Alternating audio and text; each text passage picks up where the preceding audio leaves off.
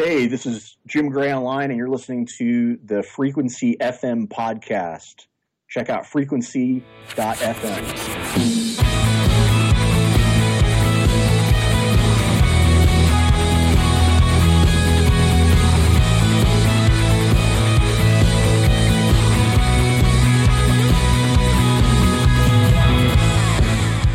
Welcome to another episode of the Frequency Podcast. This is Joe Brookhouse.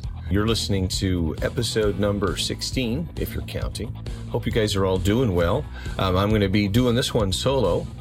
Uh, Dan and I spoke, and we uh, decided that we would task him with the uh, unenviable chore of editing and otherwise making sense of uh, our intro banter for two forthcoming episodes of the podcast. We've got two of those that are just really ready to go at any minute. One is with Jared Hayshik from the band Compliments of Gus out of Australia. Had a great conversation with him.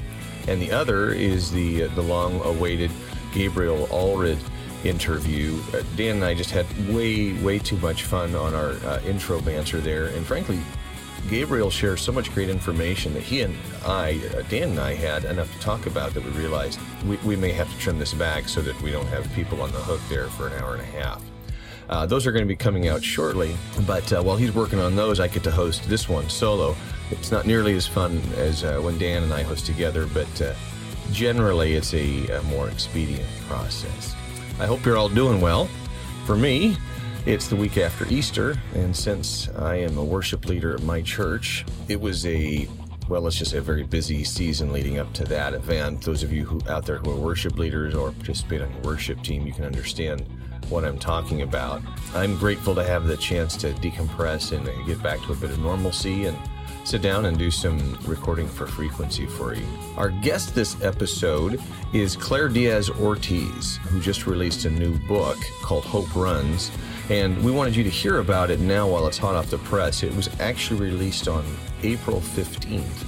And uh, we wanted to get this interview out rather than wait for a couple of weeks for, uh, for it to grow stale uh, since her book just came out. As you'll hear in the episode, Claire is a pretty remarkable individual. She's got a list of accomplishments to her name that goes uh, on down my arm and uh, up back up my other arm. A list that most of us won't attain in our lifetime. She's pretty impressive. Uh, she is the author of several books, but most of those address business, productivity, or technology. Now, her new book, which is called Hope Runs, is a uh, is a very personal. It's a joint memoir that she wrote with her Kenyan foster son Sammy about their journey together, from meeting him in an orphanage back in 2006 to spending a year living in his orphanage and starting a nonprofit organization. So ultimately bringing Sammy back to the United States five years ago. I do want to note that Claire recorded this interview while on bed rest, nearly eight months pregnant with her daughter, Lucia. Uh, you'll hear a reference to this fact during our chat. We actually recorded this interview a couple of months ago for the uh, for the sake of getting the interview captured before her daughter would be born, because the timing was such that her daughter was uh, was due right around the same time as the book was released. So she was working in advance to try to get this stuff done, which is really the kind of person that Claire is. Well, this having been said, let's not waste any more time and get right to our interview with Claire Diaz Ortiz. Hi, this is Joe Brookhouse for Frequency. For our interview today, we're going to be chatting with Claire Diaz Ortiz. Did I pronounce that right? Yes, you pronounced it perfectly. Okay, you know, one should uh, actually look these things up before pushing record on the interview. But um, mm. Claire is an author, speaker, and technology innovator. Um, she's been named one of the 100 most creative people in business by Fast Company, and is referred to in magazine Wired magazine as the woman who got the Pope on Twitter. Now, I'm going to have to ask about that later because uh, I grew up Catholic, so that's just very intriguing to me. but anyway, we're going to be talking about her most recent work, a book called Hope Runs. Uh, before we get into the book, though, Claire, would you mind saying hi to folks so I don't just take over everything? Yeah. Hi, guys. Thanks so much for having me on. I'm really excited to be here and chat today. Thanks. Um, so, for folks who might not immediately know your name um, or be familiar with you, is it possible to get a, a quick introduction to Claire Diaz Ortiz? Sure. I think uh, your bio pretty much covers it, but basically, I, I spend a lot of time online doing uh, writing and speaking, and I also have have a day job out in Silicon Valley. So I'm kind of I'm kind of a, a mixed mutt of different things. It seems like, and I visited your uh, blog site, and we'll link to that once we get there. But it seems like you have so many interests, and you're involved in so many things that when I picked up Hope Runs and I and had, did a little bit of research, I wasn't I didn't immediately understand uh, the connection until I really started reading the book. Maybe you can tell us about the book Hope Runs. I'm reading the cover Hope Runs an American Tourist, a Kenyan Boy, A Journey of Redemption. Why don't you talk to us a little bit about what this book is? Sure. So yeah, it's true. If if folks have ever heard anything about me at all, it's just that, you know, I, I write a business blog that has a good following and that I work out in Silicon Valley. But I think that uh, well, I should say for that reason, I think this isn't necessarily the book folks expected me to write. Yeah. Um, Hope Runs is really a joint memoir with me and my foster son.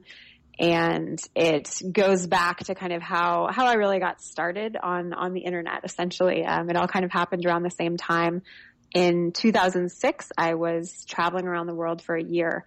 And in that time, that was the first time I really started a blog. And, you know, I hit publish on a blog while I was in a, in a dirty hostel in Madrid after running my first marathon, the Madrid Marathon, and that was my first blog post, and I didn't know what would happen. And over the course of that year, the blog became very popular.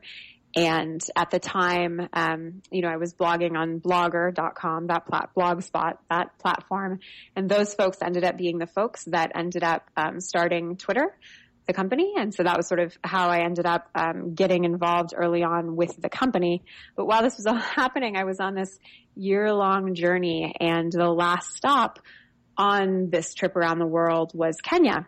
I'd been traveling with my best friend for these nine months and we went to Kenya to climb Mount Kenya. We'd already climbed to the base camp of Mount Everest in a few week trek and we really wanted to do another one. And so we got off the plane in Nairobi and spent a couple days in Nairobi. And then one morning were picked up to stay at a, to, to drive over to go on a long drive to stay overnight at a guest house that was actually owned by an orphanage. And the guest house had just been recommended to us as a cheap place to stay the night essentially before climbing the mountain because the guest house was right next to the mountain. So that morning we, we woke up in Nairobi and there was this van honking at the front gate and it was a van full of teenagers and I didn't know who they were and I was so confused. I knew we were trying to, you know, get transport to the guest house and it turns out this was the orphanage had sent a van. So again, you know, the orphanage owns this guest house. All I cared about was just a place to sleep that night. I wasn't thinking about interacting at all with an orphanage. And so here we were, you know, in the back of the van for this all day drive up to the orphanage. And when we arrived, uh, they said, you know, hey, before you go to the guest house, we really want you to have lunch with our elders. So they took us into a, a room uh, on the side of the side of the church at the orphanage. So it's the orphanage grounds had a church on it and a guest house in the orphanage itself. And it was really in the middle of that lunch that I think sort of my my whole life changed, and I realized um, kind of I, I I felt God in a way I hadn't ever before, and realized that I wanted to stay at this place. And so we ended up living at the orphanage for a year, my best friend and I, um, in an orphanage apartment they had on the first floor. And it was on that first day that I met Sammy, who is now 21. And, wow. Um, but at the time he was 13 and we just struck up a bond immediately. And I kind of, knew at once that our relationship was going to somehow change me. And so over the course of that year living there, we became closer and closer. And eventually we ended up bringing him to the U.S. a few years later where he uh, has been for about five years. And um, this book is basically a story of kind of our journey, of my journey of just sort of randomly ending up at that orphanage and Sammy's journey of, you know, ending up at that orphanage and then eventually ending up in the U.S. and then kind of beyond and all his experiences in the last five or so years. I think one of the coolest parts about this book is that it, it almost seems, and maybe that you can confirm this for me, that it was, I mean, it's written definitely from two different perspectives. That made it very intriguing to me to get to certain areas of the book where, for instance, he, I think you uh, offended him inadvertently right out of the gate, didn't you? I did. So the first, I guess it was. So, you know, we, we met him that very first day and then we decided, you know, after a few days of staying at the orphanage that, okay, um, we were going to live there for a year. And first we went home back to California for me where I spent the holidays with my family. I hadn't seen them in, you know, a year since I'd been traveling.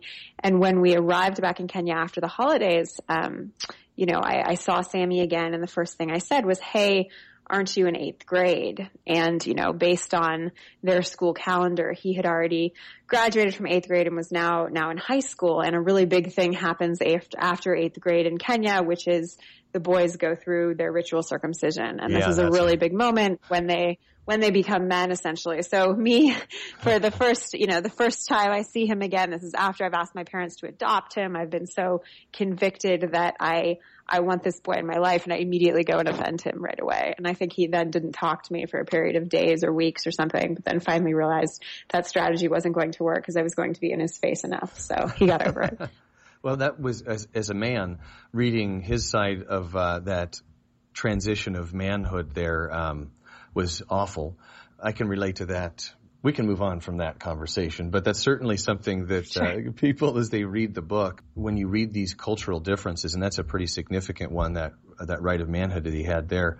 That um, w- this is just a, two people coming from very different perspectives and uh, informing their view of what's what's occurring. Yeah, and it's so interesting also, I mean, to realize that again, we're talking about, you know, a Christian orphanage, a Presbyterian orphanage. The vast majority of orphanages in East Africa and in Kenya are Christian and Presbyterian, but there are these massive cultural differences happening at the same time. So we might go to the same church and pray to the same God on Sundays, but there's all this other stuff kind of going on that has, um, really impacted our relationship over the years and sort of what, what that dynamic means. Is your friend, is it Lara or Laura? I want to pronounce it right. It's Lara. Laura, Yeah, okay. Yeah, Lara. When, when she comes back and he, he makes the comment that she's, she looks nice and plump or I can't remember exactly what he mm-hmm. said, you know, I just started laughing because I just, I understand in their culture why that's a compliment. I mean, it means you're living a healthy life. Um, and it's certainly different for us. Right. No, whenever we go back to Kenya and they tell us we look plumper, it's it's not really our favorite moment, but they're trying to be nice. Yeah, it, it's, it's a compliment. It just it doesn't mean anything to us. So, or it just means the opposite to us. Right.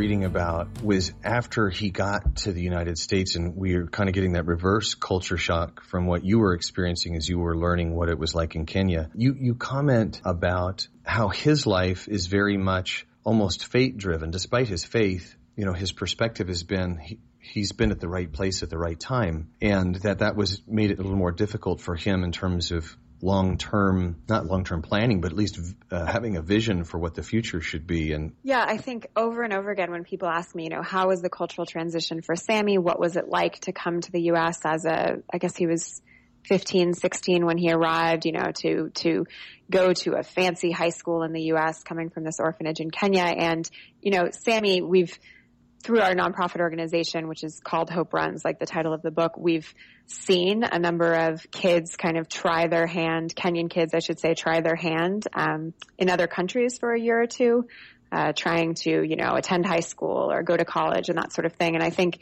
more than any other youth I've seen from Kenya, Sammy has handled the transition extremely well.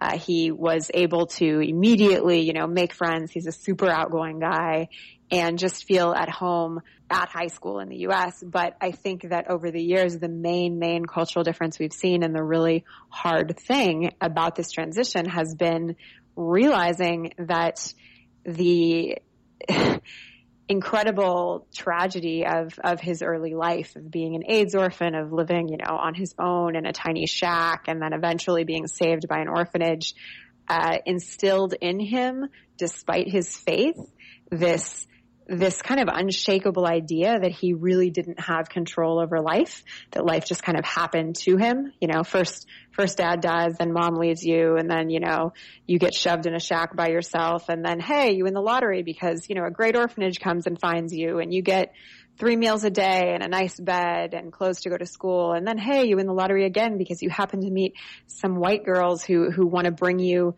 to the U.S. and bring you under their wing. And these strange kind of things have happened to him. And, um, I think it really has felt for him that they really ha- have happened to him and that he hasn't, uh, been, been as much of an actor at times in them, but more Yeah. kind of a, a passive, passive participant. And so I think that has been hard in terms of, in terms of, you know, when we, when we've looked at his next steps in terms of when he graduated from college, graduated from high school, what he did for the year after, and now as he looks toward college. And it's definitely been a huge, huge kind of cultural issue, uh, with us, you know, with our strange sort of kind of mother-son relationship. And, it's I, I I see it as being a real ongoing issue for for his life. I for his you know the span of his life. I think he'll always kind of confront this. Yeah, and as, as you uh, just alluded to a moment ago, because you mentioned he's your he's your foster son, and he's 21,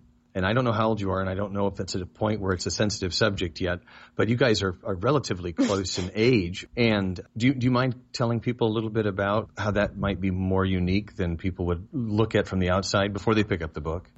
Well, yeah, it's kind of uh, yeah. So we're less than a dozen years apart. Um, I had initially asked my parents to adopt Sammy, and they said that wasn't really right for them.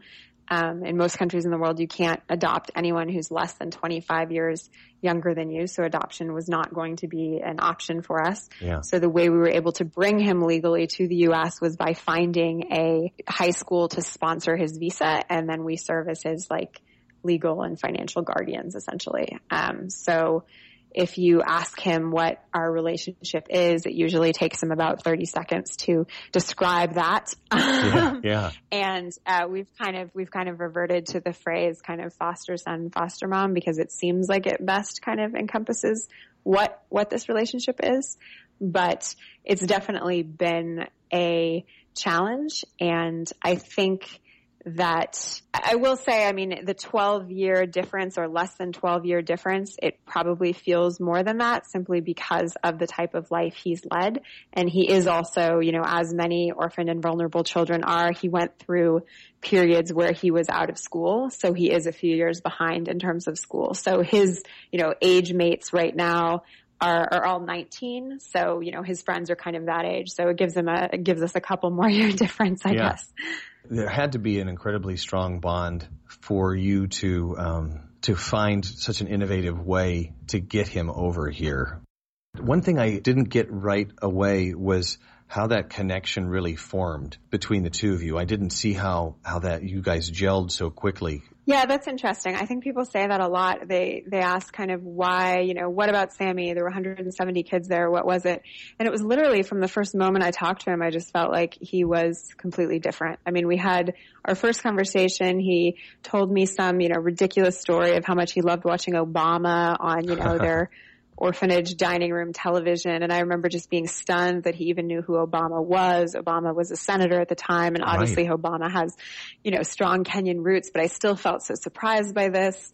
Um, and he just had, I mean, from the beginning, his excellent English, I think, really helped us to connect. Yeah. But more than anything, I think there was a connection in terms of personality.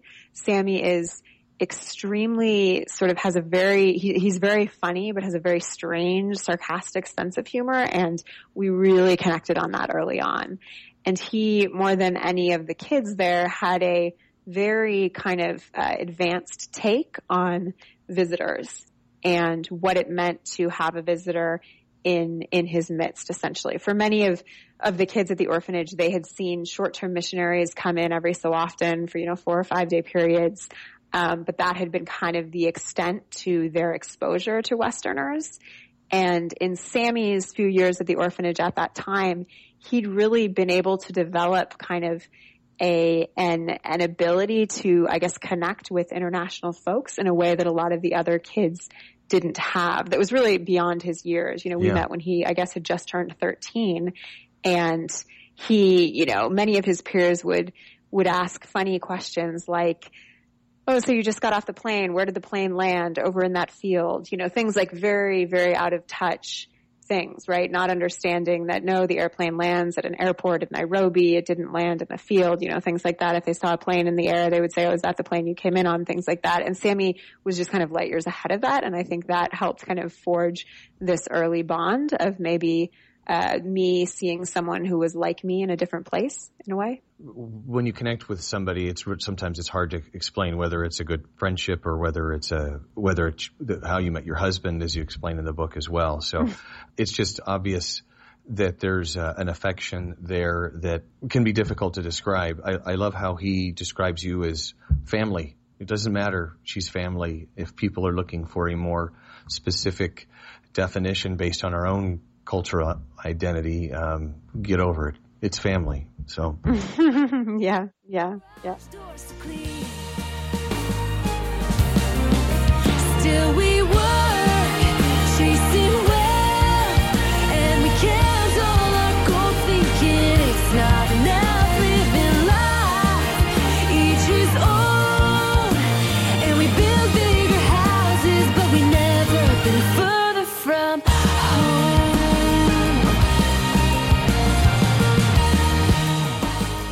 Any rate, let me kind of ask more general, a couple general questions about the book. Considering that what your your business focus is, Hope Runs is really is different, and I'm wondering why you came at it at this point. Why why is now the right time to write the book? And really, what are your what are your hopes for the book in terms of people who uh, who pick it up? I mean, I think honestly, in terms of the timing for the book, I think that it could have been written a few years ago. I think it just sort of happened to be now. Um, this story is, you know, one that's been evolving over time, but I think there were many different sort of points of time in which we could have said, okay, put a pin in it, you know, let's publish it now. So I Yeah. think uh, maybe the timing of it was was less kind of important than um, getting out the story eventually.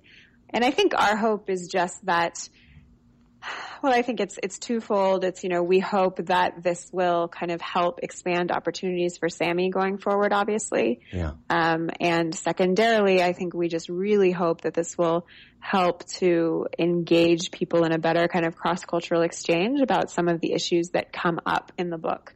Um, you know, one of the big big sort of themes in the book is this idea of what a, a missionary or a foreigner can be doing in another place to to help and provide support and to engage in relationships with people who are there. And I think that Sammy and I both hope that um, the book will open some of that dialogue. Obviously, one of Sammy's greatest, greatest strengths in the world is being able to kind of have both perspectives on things. You know, if you, if you send Sammy on a short-term mission trip today, it's, it's a really fascinating experience for most of the other short-term missionaries to see a kid who, a teenager now, who is able to say, hey, you know, I know what it was like to receive all this support from missionaries growing up, and now I know what it's like to, to give that help to others. And I think for him, a particular thing that we talk about in the book a bit is when he graduated from high school in the U.S., you know, he had done various sort of volunteer and charity things uh, during high school to support the orphanage back at home. But he decided that he really wanted to do something bigger. And so the year after graduating from high school, he took part in a, he became a fellow in a nonprofit organization that sent him to Ecuador to do a year of basically service projects in a really rural, poor community. And I think that was a really big kind of changing, a moment of change in his life. Kind of that, that year of him really understanding what it meant to all of a sudden be kind of seen as privileged in another place and to be the one who has the resources and all all that means, you know, all the all the kind of baggage and the and the gifts that come along with that. So I, I think that's sort of this this concept of what it means to help in another place and what it means to build relationship with other cultures is the type of dialogue we most want to to come out of reading Hope Runs.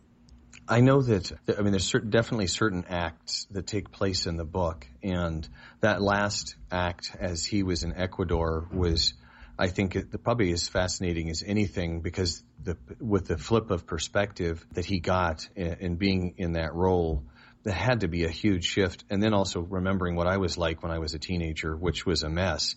I can't even imagine all these things that um, that he's experiencing with all these different perspectives that he has. And your visit down down there to kind of let's say, uh, adjust things appropriately when he was not adjusting as well as he probably should.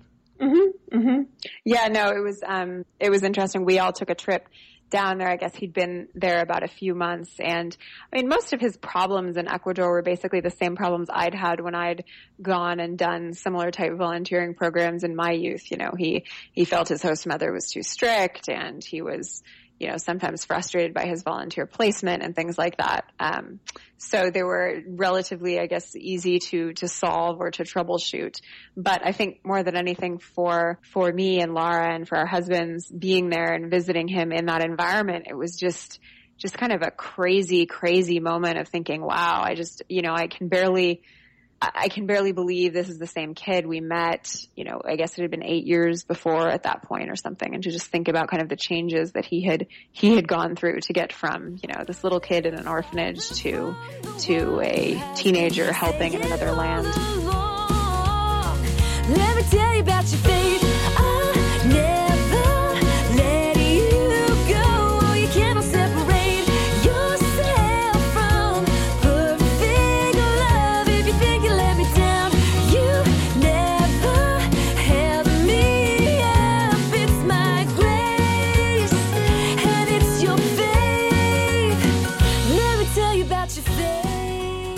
I mentioned earlier, just as I was reading it, it seemed like uh, as Sammy's part was written, as your part was written, uh, did you guys work together to write, or was it done kind of in isolation as it was being written? Yeah, we, we definitely worked together very much to write, but I mean, I should say that kind of initially the, the structure of the book wasn't the initial structure that we had thought of.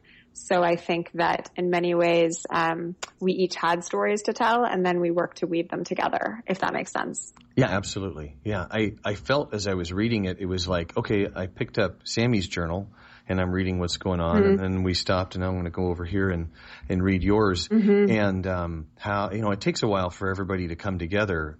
And I really actually Sure. appreciated that because it established a foundation of, of you two as individuals because obviously you existed before you met. But just the way that you um, uh, continue to share, despite the fact that you guys are are close, some perspectives that you know, as you're concerned about him growing and acclimating to the culture, you're very uh, you're very open about that, and not in an apologetic sense.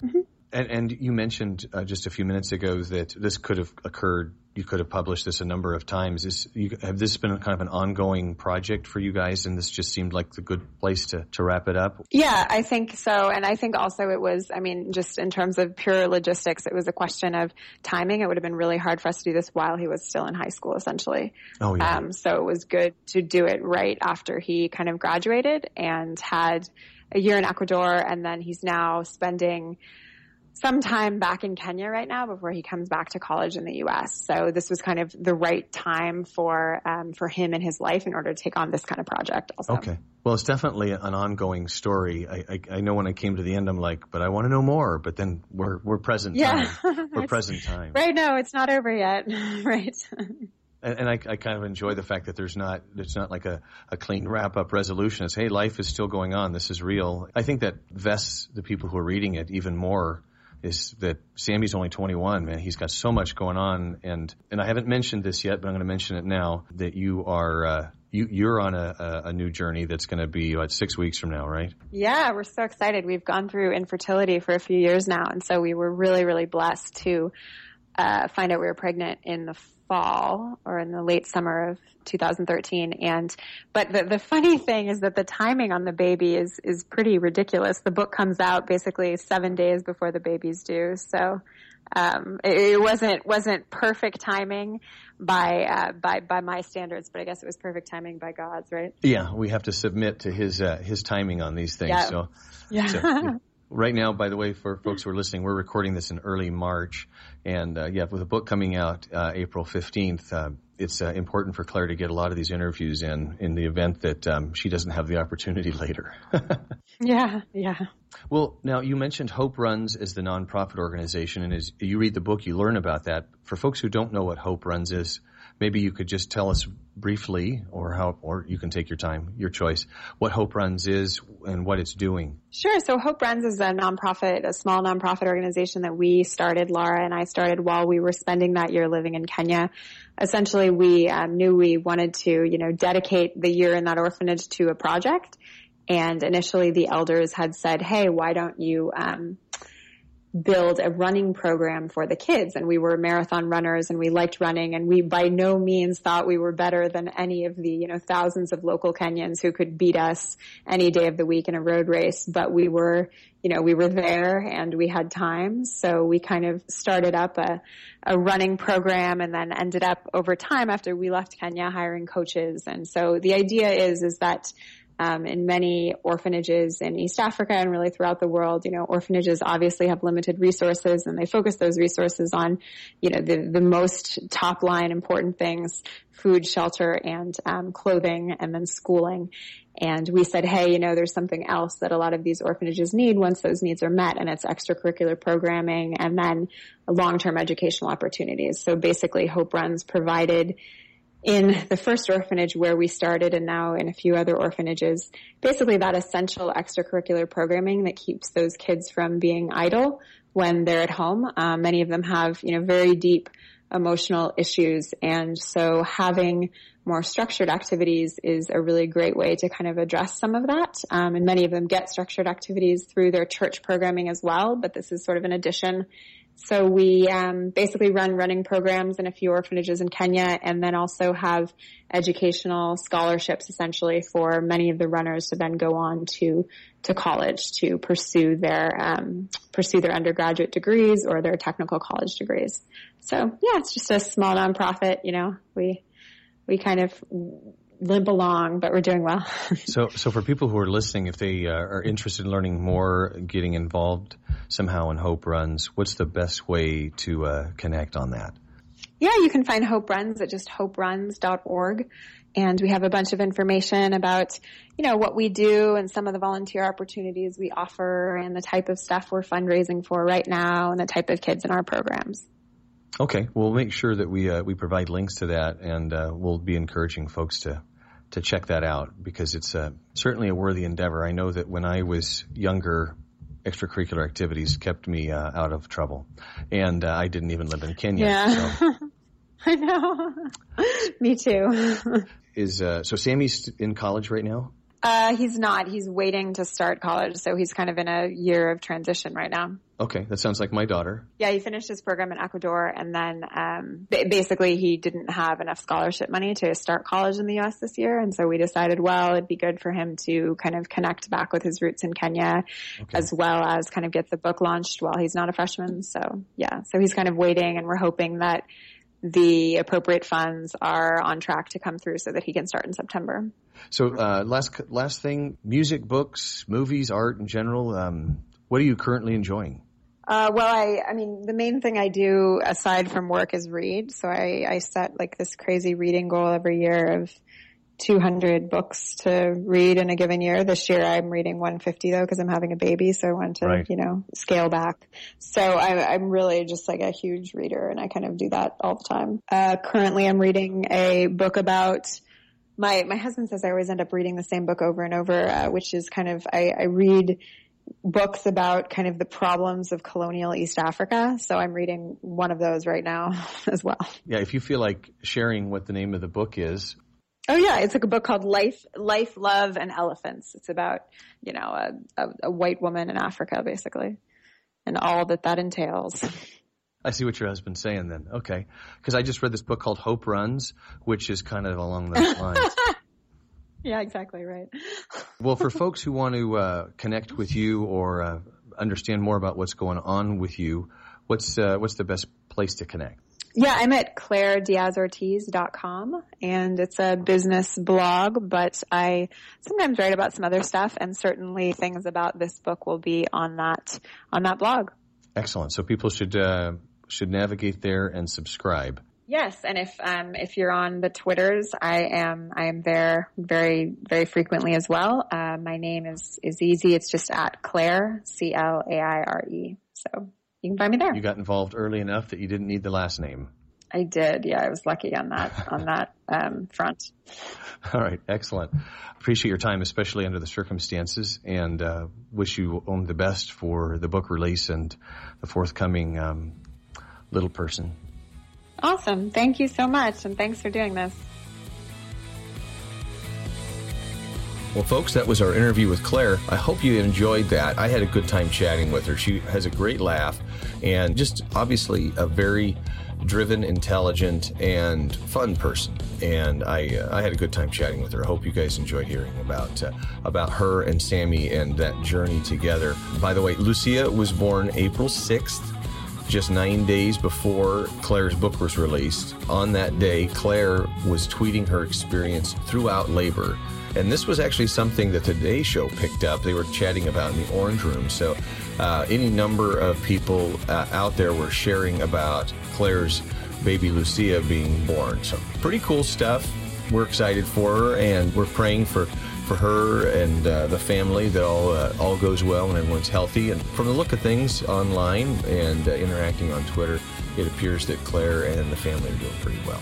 If you're interested in supporting Sammy, and I think you should be, I recommend you go right out and pick up a copy of Hope Runs. Now, if you go over to Claire's site, we'll provide a link for you. She's giving away $100, excuse me, $150 in freebies, and also you'll be eligible to win over $1,000 in prizes if you buy a copy of the book. If effectively, you buy it and you send her the copy of the e-receipt so you can be uh, eligible for that. But you should do that now because I don't know how long she intends to keep the giveaway going.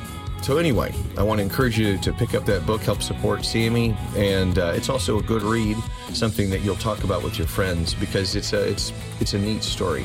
Now that's it for episode 16. We'd like to encourage you to subscribe to the podcast if you haven't done so already. It's an easy enough process. Head over to iTunes and subscribe there. Other places you can subscribe. You can go uh, to Stitcher. If you're an Android person, Stitcher's a great place to do that. There are lots of other podcast subscription and playing uh, apps out there, but become a regular listener. We'd uh, like to have you involved. We think we uh, we bring in some neat artists, some talented folks who have have important and good things to say, and uh, we'd like just to have you part of that conversation. Also, uh, if you don't mind, we'd love it if you would go out there and leave a review of the show on iTunes. You know, one of the ways that we can get more people to listen to the show or get more exposure for the artists on the show is when you leave a review, good, bad, or indifferent. Obviously, we would prefer a good review. That doesn't mean you have to give us a good review. I'm not going to tell you, give me a five star review, otherwise, you know, I'll cry and run down the street. That's not going to happen. Also, don't forget to connect with us on social media. We're at Frequency FM on Twitter and uh, on Facebook. You can find us at facebook.com slash frequency FM. Uh, you'll also find us lurking about on Google Plus. Just search for, you guessed it, Frequency FM, and we'll pop right up for you. All right, guys, appreciate you listening. I hope that uh, you have a great post Easter experience, that the uh, latter part of April and the better part of May are going to treat you well, and we'll look forward to talking to you soon. God bless, and don't stop creating.